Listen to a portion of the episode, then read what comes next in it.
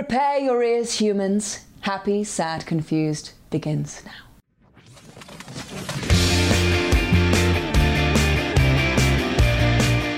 Today on Happy Sad Confused, Mackenzie Davis on Happiest Season. A look back at Terminator and her comfort movie, Death Becomes Her. Hey guys, I'm Josh Horowitz. Welcome to another edition of Happy, Sad, Confused. I realized as I was reading that introduction that to try to say death becomes her in a happy voice is a little bit odd. But um, I am uh, happy to say that Mackenzie Davis chose Death Becomes Her because that is a great kick ass movie. But we'll get to that in a second.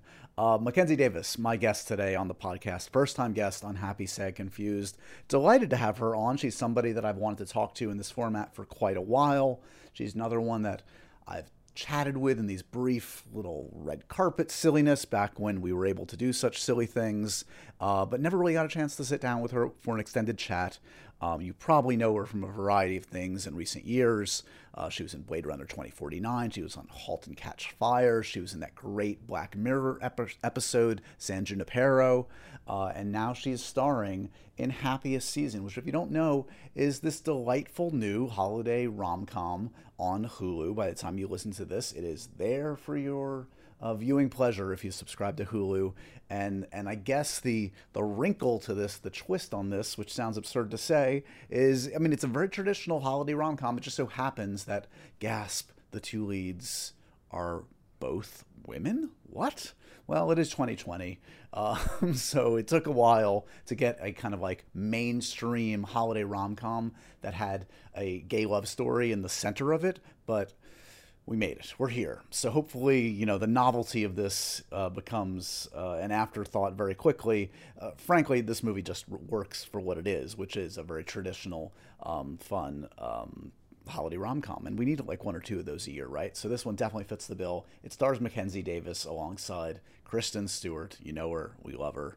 Um, and and a, a, really fun group. Dan Levy's in this, Alison Brie's in this, Aubrey Plaza's in this, Victor Garber, Mary Steenburgen. It's got a great, great ensemble. So if you're looking for a fun diversion this holiday weekend, definitely recommend Happiest Season and definitely recommend this conversation with Mackenzie about her life and career, um, about her her movie going tastes, which I found out were awesome. Like, I mean, she sought out Blade Runner. She was a big Blade Runner fan. Point in my book. She name checks Mad Max Fury Road. Point in my book.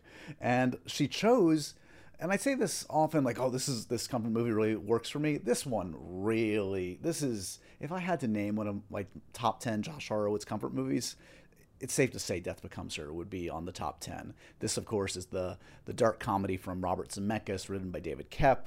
Um, I think it came out in the early 90s, maybe 1990, something around there. We mentioned it in the actual conversation, but it starred Goldie Hawn and Meryl Streep and Bruce Willis, and it is a weird dark take on on beauty and vanity um, and and it's it's also part of like as I mentioned with Mackenzie this weird like spate of like um, rivalry antagonistic stories the things like Throw Mama from the Train or Dirty Rotten Scoundrels I loved those kinds of movies growing up and Death Becomes Her was one I always delighted in so that was a fun treat to have an excuse to geek out with Mackenzie about that one um, other things to mention in the Josh Horowitz universe that you may want to check out. I mentioned Kristen Stewart starring in Happiest Season. I am delighted to say Kristen Stewart is the latest guest on Stir Crazy, my series for Comedy Central.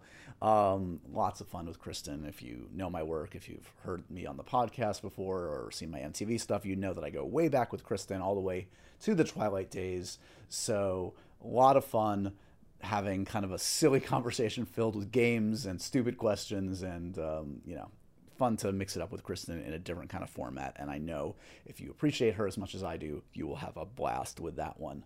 On the more straight and narrow path um, some really fun conversations i had in recent days with letitia wright who is just I was going to say poised for success, but she's already killing it. You know, thanks in most in part you've all seen her in in Black Panther as Shuri. But I had a great chat with her for MTV News. Also had a great chat with Kelly Kelly Marie Tran for MTV News. Um, she's in the new Croods movie. She's also in the Lego Star Wars Holiday Special. Also check that out. That's really fun. That's on Disney Plus.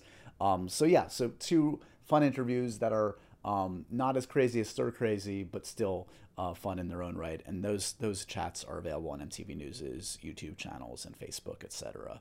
Um, look at my social media; you'll see me tout those for all your viewing pleasure. Um, before we get to the main event, I just want to wish you all, if you if Thanksgiving is coming up, if you're listening to this on Wednesday or Thursday, I hope you guys have a safe and happy Thanksgiving. This is obviously a crazy year. If you're lucky enough to be with your loved ones in a safe way, great. If not, I'm sorry. We're all sorry. This year sucks, let's be honest. But the finish line is in sight. The vaccines are on the way, guys. Let's be safe. Let's be smart in these next few months and get through it and make 2021 a return to normalcy. I know I could use it, and I think we all could. So, again, I hope you guys have a really great Thanksgiving. And, um, you know, if you're looking for some distractions, that's what the podcast is for. That's what Stir Crazy is for. That's what all the stuff I do is for. It's for you guys. Uh, here it is, my main event of the day, my chat with Mackenzie Davis.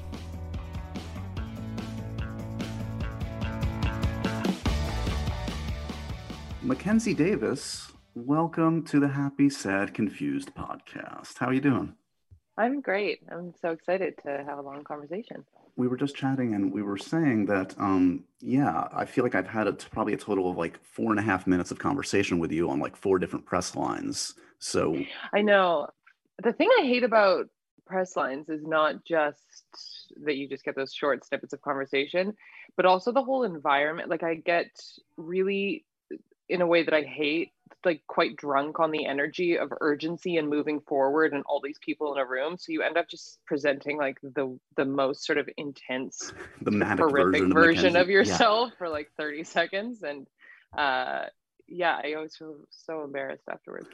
well, if it's any consolation, it's the same on the other side of the carpet too. For me, it's like I'm a generally chill, like subdued guy, and it like I, I, am I get shocked like, at the tone of your voice right now. It's you're like you're like why aren't you like screaming a crazy question yeah. at me? yeah, yeah.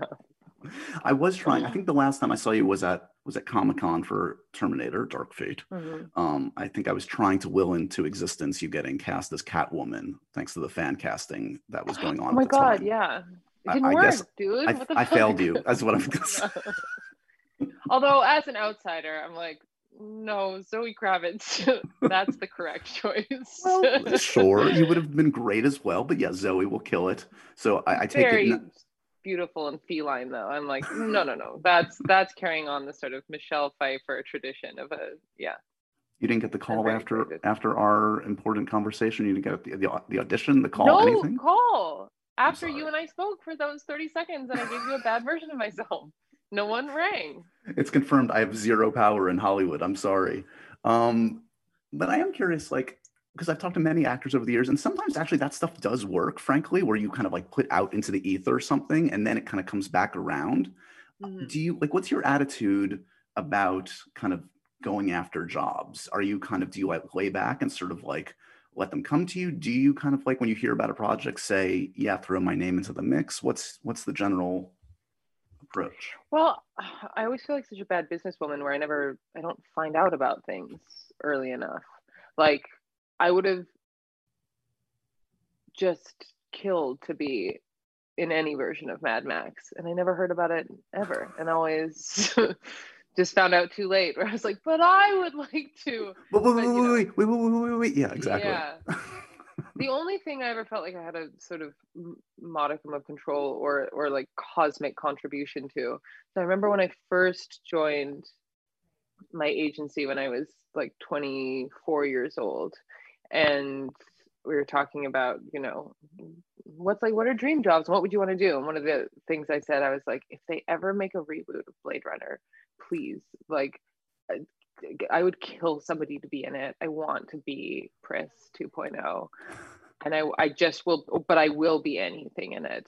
Um, and it worked. Wow. Okay, that's that's a there's a lesson there. You're also, by the way, the movies you're dropping are the right movies. We can be friends because, and we're going to get to your comfort movie in a little bit. But frankly, not to ruin the reveal, but when I heard it, like I basically like screamed ecstasy, joy. Like I was just so happy to hear what your. what your Oh, I thought was. you were like, I hate that movie, No, and are you- only now that I've heard the other movies are you no, no, no, to? no, no. Yeah. We'll get to it. We'll get to it. But here's Yeah. the other connection, Mackenzie, I discovered in my copious research of you. We, you and I belong to a very important, rare club.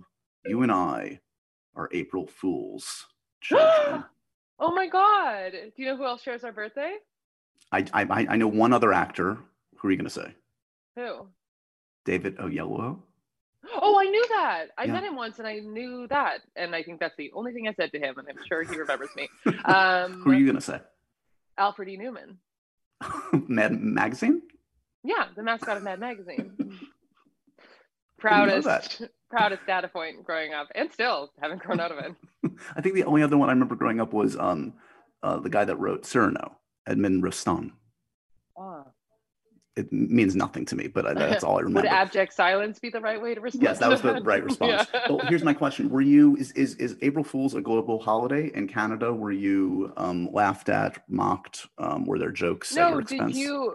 No, never. Did you have that experience? Because I always feel like whenever somebody asked me that, I was like, no, but was I not loved? Like, did people not care Why enough to do prank me? something? Exactly. Yeah. Uh, no, I don't know. There's not that many people that do April Fools on a global scale, even if they're aware of the day that it falls on. It's a lot of effort to prank people. So Yeah, I don't think I've ever No. actually been pranked, as it were. It's more of just like silly asides, like you you must have been a joke to your parents, that kind of but thing. a- and that's and that's it and that makes me feel sad for the people saying like it's such a lazy contribution where it's like why wouldn't you just not speak at all exactly. instead of make a joke that's not funny Thank you for turning it around and making it about them instead of our sad. it is about them yeah So, so you ended up you though you were born and raised in Vancouver, as far as I know. Yes, you did end was, up in yeah. you, you ended up in New York City at what age? When did you end up? at Montana? 22 i went to university in montreal and then i went to um i started doing this like nighttime meisner class in montreal and really fell in love with it and then uh, my my teacher sort of suggested that i go to the neighborhood playhouse so i, I got my degree in, in montreal and then i went to uh, new york for theater school Was and back in Canada was like Vancouver the the production hotspot it was uh, what, what that it is now back when you were a kid.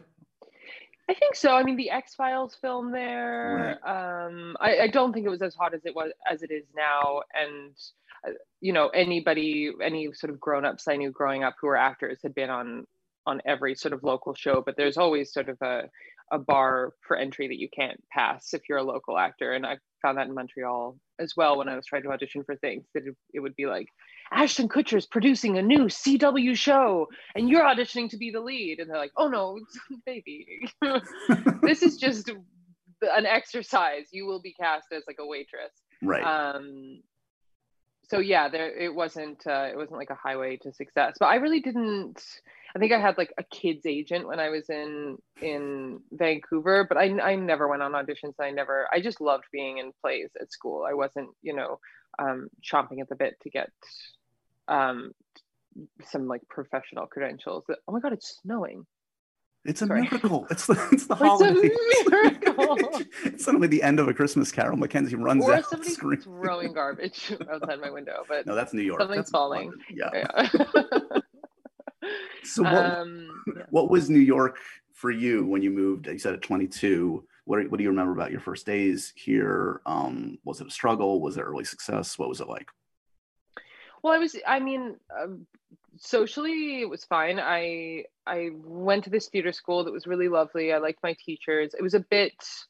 Um, it was strange to go kind of after you'd already gone through university because I felt that for a, a lot of people it was their university, so I'd already gone through this this sort of I don't know feeling of being away from home or or you know that that sort of thrill of articulating your identity for the first time away from your parents.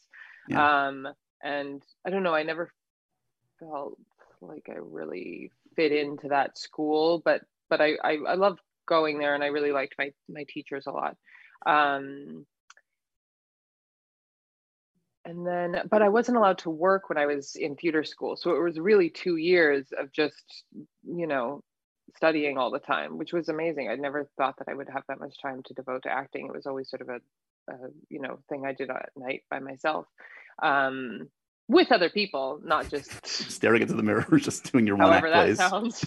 um, but yeah, I don't know. I mean, I, I sort of I just moved to London, and I was it really felt like the first time I moved to New York or started spending a lot of time in New York before I um, before I moved there, where you'd like find yourself in Little Italy and do sort of a an arms out spin and look at the sky and be like, I can't believe I live here. Life has finally started.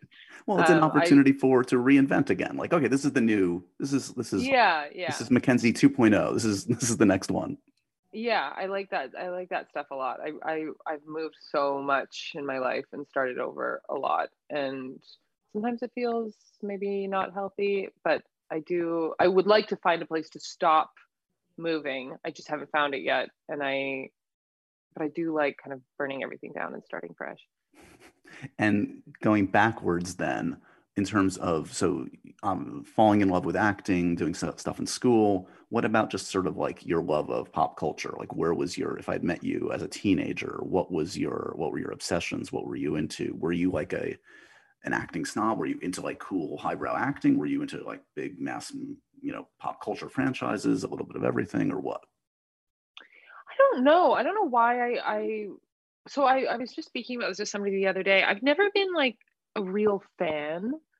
Um so I, I especially when I was younger, I wouldn't, you know, find a, a director or a writer and then read or watch everything that they'd ever done. I um, watched movies all the time. My family watched movies all the time, but I don't think I really developed a taste for it until I was older. Um, I just loved watching people act and then talking about my opinion on it afterwards. Um, I don't know. I I, I oh, have this memory of seeing, and I say this very self-deprecatingly, of seeing Moulin Rouge when I was like 15 years old and leaving the theater and being like, "That's art, ladies and gentlemen. We've finally seen it." It um, the code. Really funny to look back on.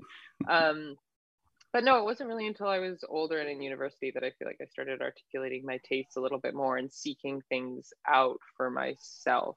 I don't even remember what what music I was listening to in high school. I really feel, um, I don't know, like You're I'm still defining your of- taste. It sounds like. kind of yeah like I, yeah I, I i i wasn't yeah i like to read a lot but even that it was always like a different book and whatever made me cry i i, I wasn't like fully in one author's canon you know Right.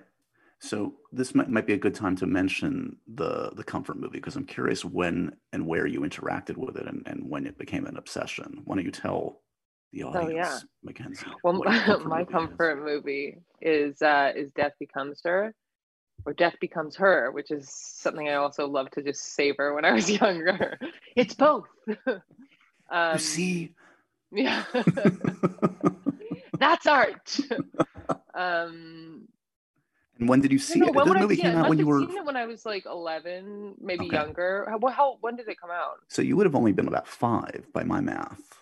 Oh, so wow. you must have seen it on on TV or something. Yeah, I must have seen it on TV when I was older. I mean, we, my family, as every family did, took the you know bi-weekly trips to Blockbuster to choose the movies for the week, and uh, or every few days, and so a lot of stuff just came from what the front of the VHS cases looked like on the shelves. Um, but I feel like that movie, as with the best comfort movies, operates on one level when you're younger, and then the more you watch it and the older you get, it keeps sort of like moving and changing. And uh, I know we're talking about Death Becomes Her, but like deepening in this way. I mean, when I was younger, it was funny in a way I didn't understand, and it was like broad and colorful in a way I did understand, and I knew that women wanted to be beautiful and that trapped for me without being critical of it at all. And then when i was older i understood what the critique was a bit more and now at my age watching it i watched it like a year ago. And um uh just somebody like meryl streep and goldie hawn taking roles like this and having so much fun in their career and going like huge and campy and finding these like really like scenery chewing moments and these crazy parts i i would kill for something like that and it it's like shifted into this other dynamic of of like a type of bravery that I want to possess. You know what I mean? Like yeah, no, I totally not being precious about your career, but being sort of broad and huge and, and going in all directions because it's really fun to be an actor and to act, and it's not always just cultivating the perfect resume. Well, yeah, I mean, these three ginormous movie stars at the time, uh, Meryl, Goldie Hawn, Bruce Willis, um, they're playing like, especially Goldie and Meryl are playing despicable human beings, like yeah. monsters that yeah. um, have almost no value. Meryl, in particular, is just fantastic. She can, is clearly having an amazing time in this.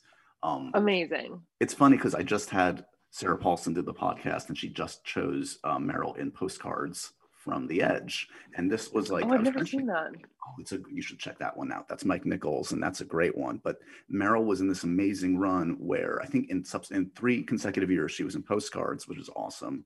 This and Defending Your Life, which I don't know if you've seen, is also oh Mackenzie, trust me on this. Wow.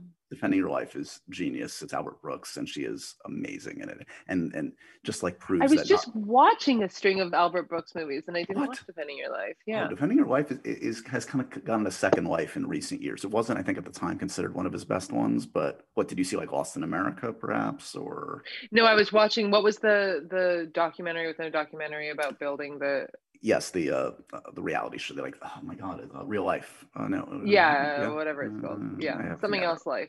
Yeah. Yes. I knew but, I wanted to watch a movie about life. but um, but anyway, yes, I, I do I I agree with you that these are clearly actors that are enjoying kind of taking the piss out of their own occupation a bit.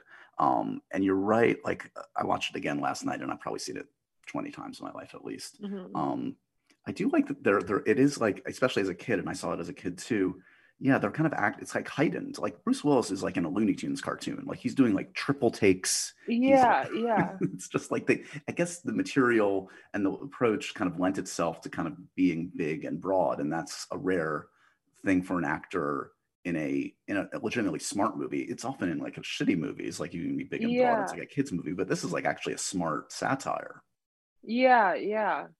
And I mean, there was, you know, yeah i really want that I, I feel sometimes like a little too serious about the whole thing and maybe it's because there isn't this you know sort of well of money that's going towards making these like big broad like who framed roger rabbit and right. i know it's not probably financed in the same way but like Romy and Michele's high school reunion these yeah. like juicy crazy movies that have like a very singular aesthetic and point of view and characters that you haven't seen before um and that are well funded. They're not they're not you you know taking time off from i don't know not that i i no i get it. that sort of sounds other than i mean but just um does it i don't find a lot of space for that right now and and that's probably on me but i i, I like feel very inspired by those performances as the sort of um ideal way to approach a career. Like work work work and then have so much fun with the thing that you built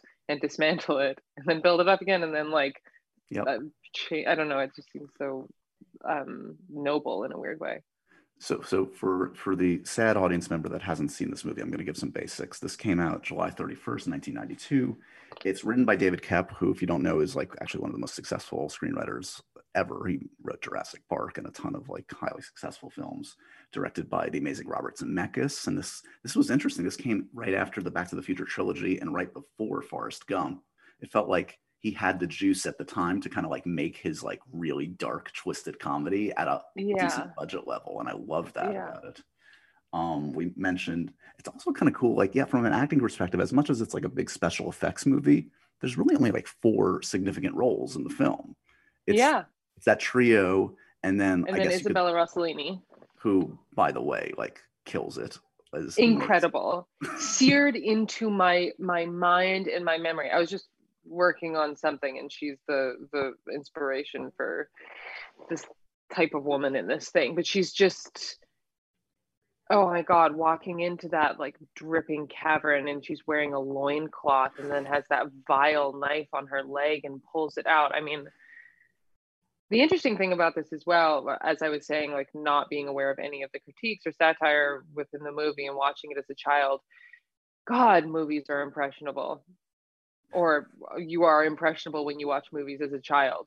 because you only pick up on on the sort of worst parts of it like i only picked up on it's it's bad to grow old but it's worse to push back against it and then being sexy is the best and that's this woman but that's why you have to watch movies like you know 15 times and then yeah. you can change those perceptions but it's uh yeah do you have any um do any scenes jump out at you as your favorite moments or lines or uh sequences uh no i mean I, I have more like really intense visual recollections of it the isabella rossellini thing i was just saying and then yeah. i think that the the funeral at the end of the movie where their skin is just peeling off and they have to use spray paint and like spray adhesive to keep re-adhesing their skin to their necks and their bodies um and meryl's still i think backwards uh, no, I think or has her head twisted around again. I think well, well, by the end, their they, they their heads are removed from their bodies, but if, when they're sitting at the funeral, they're still their heads are facing at the, right funeral. Way. Yeah, I just that their whole like who's on first sort of routine that they do at the funeral. Um, it I just yeah, and they're just falling apart. I also like that. Yeah, I mean, like as much as I like Bruce Willis as a badass, I might like him more as like a like pathetic weaselly, sad sack. That's what's so nice about him. He really plays only, or he's most famous for playing only those two versions, even moonlighting a little bit. He's like, he's not a badass. He's not like totally pathetic, but he, right. he like subverts this this masculinity that he's built up, which is so cool. Um, I'm trying to think of another movie where he's like really dripping Adam Scott's like that as well, where he's either like the nicest or the absolute worst person. Um, have you worked with any of these leading performers? Have you met any of them? Interacted? No, no, I haven't. Okay. I long- I went to school in Vancouver, and at a certain point, um, uh, Wyatt, her son, was going, who's also an actor and great, but um. Right uh, came to join my school and he was in the year ahead of us. And there was just, I mean, Vancouver's not a small city, but you, uh, you know, you always feel like you're a small town, especially in Canada. It's, you don't have like movie stars coming around. And I just remember like whispers of Goldie Hawn being on campus when I was in a school play. And I was like, it's happening, Mackenzie. She's gonna see you. She's gonna take you away from here. Come with me, kid. Yeah, never really happened like that. So no, I haven't met her to answer your question in a much more direct way. You know, it's interesting. The the famous uh, I was looking up sort of like the casting what ifs. Uh, Bruce Willis replaced another. I mean, this actor would have done an amazing job too. Kevin Kline was going to play Ernest Menville, and he. Oh wow!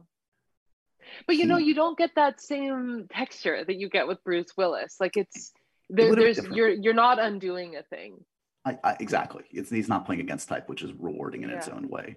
Um, I also like that. Like when I think about it, there was almost like a weird like subgenre at the time in like the late '80s, early '90s that doesn't really exist anymore. And you were kind of alluding to it. It's partially just because like there's less of everything. Like you know, there's there 200 million dollar movies and there's Netflix making everything else.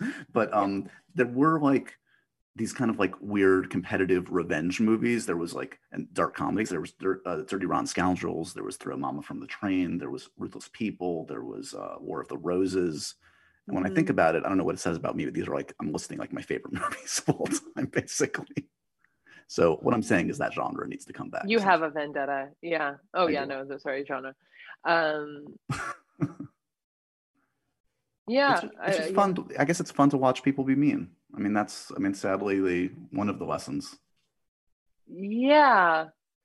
Mean and like, they're like the Hulk, the women in that movie. Like they're energized by their vitriol. They, they, well, they're falling apart, but they also like, they, they're so like engorged with envy or something that they become powerful and sort oh, of beautiful while being sense. like just pursuing this sort of awful thing. I really, yeah.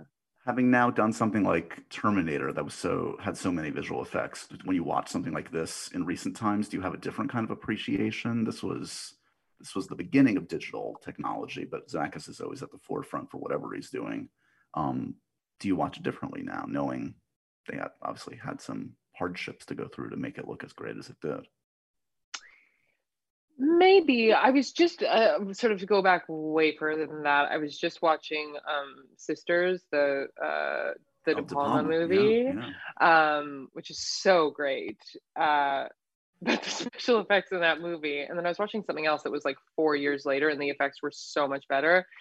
But the the the practical effects on on Sisters are so bad that it's hard like the the first reveal of the the separation scar is is so creepy and like kind of looks like a loose temporary tattoo and the progress between that and then five years later kind of blows me away more than death becomes her determinator No, that makes sense. I mean, like why did you this couldn't have looked good on the day i Yeah. understand like there's certain things that we simply could not do without you know the advent of, of computers and, and animation and all of these things.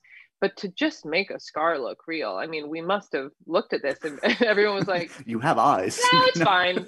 We'll we'll pan. We won't hold on it. We'll just pan. No one will notice. Well, and and the funny thing is, I do think of like some of some of my favorite films, like in the horror or thriller genre, that used prosthetics back then, do actually hold up. I think of early Cronenberg films. Uh-huh. I think of John Carpenter's The Thing. Um, Yeah. Those films, because there was real artistry. I mean, yeah, I mean, De Palma's an artist too, but maybe his like scar, the person that did that scar wasn't the artist. Who knows? But but I guess my point is, no if it's but done then if right, you watch they, them yeah have you ever seen possession i just watched that I haven't seen that. Oh it's amazing Wait, who did Possession? Who directed Uh, that? Zulawski, that Polish Okay. director. Uh, Okay. It's incredible. It's with um oh god, what's her name? That beautiful Italian actress. She was married to Daniel Day Lewis. Um Uh, it's from the 70s. Anyways, Okay. special effects in that incredible. really. Gorgeous. Doesn't feel cheesy. There are there are daggers drawn across necks. There's lots of blood. There's there's demons and it still feels like I don't know, maybe it's a lighting thing. Um, but anyways, not to rail on De Palma. I really like that movie. Oh, De Palma's one of my favorite filmmakers of all Yeah. time. So don't worry, it's all good. So it seems like you have made up for lost time. You were talking about like, yeah, I was just kind of trying things out in high school, watching different things. Like you seem to know your shit when it comes to movies now. Was there? Did you feel like in your 20s in the last few years, like you're you kind of just redevoted yourself to kind of like I'm going to go through the AFI top 100, or what's like where did where did the film knowledge come from? You know, I really felt like I got to college and felt like on day one, the friends that I met and the, the people that then were my friends for years or are my friends, um, like I, I it somehow felt like I'd never gone to school before that. Like I somehow had learned nothing in 18 years and that I just felt like I now needed to become an autodidact because my high school didn't do it for me. I don't know what that's saying. I just wasn't smart in high school, wasn't studious, didn't obviously develop any very strong taste, but I got to university and just felt like I needed to read every book that I'd never read and and like educate myself about music and about film and um, and it became I ended up living with these people and so there was just this really nice culture of us all sort of it's exactly what it sounds like. I went to college and I, I, I met kids that I liked and thought were smart and cool, and I wanted to be smart and cool like them. And uh, uh, and then yeah, I, I I mean I I I loved movies when I was younger. Just didn't have the sort of that key that you find in a lot of people that are reading Dostoevsky when they're 14 and you know obsessed with French New Wave. Like I didn't have that Right. That uh, adolescence, but um, but I always loved movies. I just took longer to develop my taste. Did you so segueing into your new film, Happiest Season? You're working with some people that I know for a fact are some cinephiles. Like I've talked to Kristen a lot over the years, and she she loves Yeah. her movies. Have did you bond with Kristen over shared tastes, exposing each other to different Yeah. movies? Yeah, tons. I mean, hot topic while we were shooting was the Two Popes, which I hadn't seen, and she watched and was like, "This movie is so undermarketed. it is such a like punk, cool, uh, incredible." Have you seen it? Yeah. It's I can't tell from your reaction, but I No, I did like it. I Yeah, thought it absolutely. was Yeah, yeah, yeah. shocking. Yeah, yeah. yeah and, and just was marketed as the most boring i i just don't know they just so underserved that movie um and didn't publicize it at all but it was really i don't know it felt so unusual um but yeah, Kristen's got amazing taste in movies. She watches a ton of movies, and she's a huge reader. I I I really like talking about books with her. I I mean, she's adapting a um, uh, Lidia Yuknavitch book, and I'd never read anything by her, and she she shared a lot of her books with me, and it was uh, it's great. It's the same thing as going to college. You just want to find friends that have that are smarter than you and have um, information that you don't, so you can look smarter. Yeah, exactly. Yeah. so, do you find that the career? Uh, you know, again, I have these endless conversations with actors, and like I think a lot of people just assume that they can steer their own ship, and the reality is a lot of it's just sort of like taking the best material at the, at the right time, right? Like this is the best thing offered to me, etc. But like looking from the outside in, this comes after Terminator, and you can mm-hmm. you can't mm-hmm. get further from Terminator to Happiest Season. Did it feel mm-hmm. like a bit of a palate cleanser? Like I've just put my body through hell. I just went to war. Let me have some fun in a nice holiday rom com. Yeah, like completely. I loved me. I Terminator was so fun to make, but it was so hard. Not just like I worked out for six months, but we just shot night shoots for over like two months. We shot six day weeks by the time we were done with it, getting in at you know four in the morning for a workout, leaving at 11 at night and then having five hours to yourself before you start again. It was so intense. And I think I got home in November and around that time i that's when i read happiest season and i was like the only way i will be able to work in the next few months is if i'm like entering this beautiful nest of warmth and lightness and like lovely women to work with and humor and uh because i just couldn't see myself like I, I, I needed to really heal after after that output. Um yeah. so did you shoot it before the film actually came out or just after you shot it after you shot terminator but before the actual press tour and all that? No no no. We shot it um, we shot it this year. So we got delayed a year. So when i decided to do it i thought i was doing it in three months and then um, and then it got pushed. So it came it, we shot it january february while while the pandemic was approaching and we oh, wow. like everybody else just were, were like well it can't cross borders it'll never get here um such a weird little time capsule now to think of all the makeup trailer conversations every day yeah. coming in and being like seems like a big deal no totally like i was and like okay i've got my bags packed for south by southwest i'll be there in a oh, couple oh, yeah. weeks and it's like yeah. Oh i wonder if i'll get to this next event and comic-con and it's like what the fuck was i thinking? So insane. No i was in new york after i finished happiest season i was going to move there for a few months and uh, anyways i went there and the city was shutting down. I mean the day before the whole city shut down i saw two plays in a day and was like wow there's no one here. And then i decided to go home to get my stuff on like the 13th of march and then the whole country sort of ceased on the 17th and it's just this sort of willful ignorance and this pushing forward of our own agenda despite all evidence to the contrary. God we're so unbelievably stubborn. It's insane. It's the whole the, this whole time has been such a weird reflection on like what information will allow into our lives and what we think we can deny through sheer force of will. Sadly, apparently, we're capable of denying quite a bit. Um, I'm curious the post-mortem on Terminator Dark Fate, which I honestly did really enjoy. I, I, am a big fan of that. I know, like box office wise, it didn't perform the way the studio everybody wanted. You know, Tim's been very upfront about like there were struggles with James Cameron, et cetera, in the edit room. Did you feel like there was like you were pushing a boulder up a hill? Like, did it feel like this was a quote unquote troubled production? Like, what did it feel like to you? No, no, I wouldn't classify it like that at all. I mean, I there's creative conflict. Sure, there are, are, always going to be if you really give a shit about what you're making, or else yeah. you just have somebody who's sort of parroting you know the corporate interests instead of trying to make some type of art within this very corporate machine. Yeah. Um but i no not at all. I i loved the experience of making that movie. It was hard and rigorous as i've already said but the people were amazing. Tim was an incredible director and just so dedicated and devoted to making it the best thing it could be. Um as far as the box office and stuff you know it's Terminator 6. Like nobody saw the last three.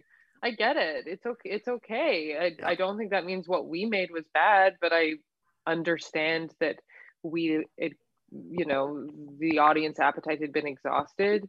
Um, how much you attribute that to there being three women in the lead, I don't know. I never really wanted to engage with that stuff because uh, I can't control it. I am a woman and I really like the part and I felt proud of what I did. So I couldn't be like, no one's seeing it because they're sexist. It's like much, it seems like an easier answer for me to be like, all right, six is too much. Now we know. Right. Did um was your character ever? I mean, your, your character obviously didn't make it through the uh, uh, end of the movie. Was that it? Was there any resurrection planned? Was there any plan if there were sequels that you were going to come back? When does an NDA just expire? They're not making it again. I don't think so. yeah, I don't think so either. Yeah, I don't know. I'm scared of everybody all the time. Um, yeah, yeah. I think there was a like it was going to be sort of a timeline thing, sort of where there'd be another timeline that you'd explore. Like she. There, there's no resurrection, but um, you know, she came from the future. So, So we go to the future. We get to see you in the future. Presume. Yeah. Okay. Okay. Okay. Think, Look how yeah. look how they've drilled it into you. You're so it's, I'm you're okay. you're-. Sorry, I hate this part of myself. I'm very Let's talk about- I like. well, I don't like. Let's talk about Blade Runner 2050 now. Um, No, that's definitely expired. I can say whatever I want. um, was the D, the Denis experience as amazing as it seems? That I mean, that guy's just The best. the best. Just, I mean, dream come true. Kind of, you know, when you hear a phrase too many times, it loses its impact. So, but let me tell you, a dream come true in every respect. I mean, I, I would have been in any version of a Blade Runner sequel because I just love that movie so goddamn much. Yeah. Um, but I I'm such a fan of Denis, and then you know, meeting somebody who's operating at that level of genius in terms of just holding a movie edited inside his head and is able to access it at any given moment. Um, but to, to work with somebody like that who's also so kind and just aware that every single person on set is helping to make his moving Yeah. that like the person that comes in and plays you know the waitress or the whoever in this scene is as important to the scene that's a part of the movie that's the final product as is Ryan Gosling and he just made everybody feel so thanked I I respected him respect him so much I think he's very special Yeah, that, that movie is a is a miracle that it's as amazing as it is. I mean, as you know, as obviously as a fan as the of the original Blade Runner, you know what a high bar it is to reach that, and somehow he did Yeah. it. It's it's kind of crazy. Yeah Um, I can't wait to see Dune Oh, don't even get me started on Dune, please. Mackenzie, we don't have that kind of time. Um, are you so? Are you in London shooting right now? Like, what's what's your life right now? I'm not I decided to move here And as you said, Um, you you you did the the twirl, the Mary Tyler Moore twirl when you got I to did, town. yeah. I did. I did. I the the camera craned up, and I was the star of London. Did anybody else know? Any it? city I go to. No, no, no. But okay, Is- John. Is acting are acting gigs on the agenda? Are you ready to go back to work? Have you you haven't worked in this last few months? I take it. No, I haven't worked since we wrapped Half Happiest Season. I was supposed to shoot Station Eleven, which is this show about a pandemic um, that started shooting before. Was shooting in January, February, and then we took a hiatus because we needed the, for the weather to start again in May. So I was supposed to start shooting that in May in Chicago, and it got pushed. And now I'm gonna go do it in January. Um, Well, that'll be a nice And- palate cleanser to do a fictional story of a pandemic while we're. oh getting over yeah, pandemic. cleanser is the perfect, the perfect expression. Yeah, it'll be great to just clean my palette with the thing my palette is made of. Um, no, it's really interesting. Uh, There was a while where I was like, "Are they still going to make this? Is there an appetite for this?" But I, I, I think it's really cool and great. And I was just went for a, a walk with um, one of the actors who's in the show who lives here, and he had been shooting the first two episodes in January and February in Chicago. And when it's all knit together, it's this very strange document. of a show that started shooting before the pandemic, was interrupted by a pandemic. Yeah. We will shoot the rest of the show during and then hopefully after the pandemic. But when it's all knit together, it'll be one storyline, but so or or one timeline, but so much has happened, especially in his life. You know, going from episode three to four in this show and having the whole world having changed in between there, between those two points. Um, but I guess it's only interesting if you're aware of the production schedule, which everybody is. But I'm like, what a cool thing. Document this of it, one yeah. show occupies so much history um, accidentally. Um, there are sadly no pandemics in happiest season, but maybe I think that's probably a good thing. Don't you think for the holiday season, maybe it's good to have a few nice 90, 100 minute escapes from the sad reality we've been all dealing with. And that's, that's exactly what this movie is. Um, yeah, I, think a pandemic escape room. It's that's exactly what it is. It's definitely a pandemic ex- escape room. Um, this was much better than our silly little chats on red carpets. But uh, part of me hopes, though, we do we will see each other on silly red carpets again because that means the world is back to its weird normal self. Um, no, th- thanks for taking thanks for taking the time today, and uh, it's always a pleasure to meet a fellow April Fool. And I uh, know. I'm so happy to know that. Well, thank you so much. This was so fun.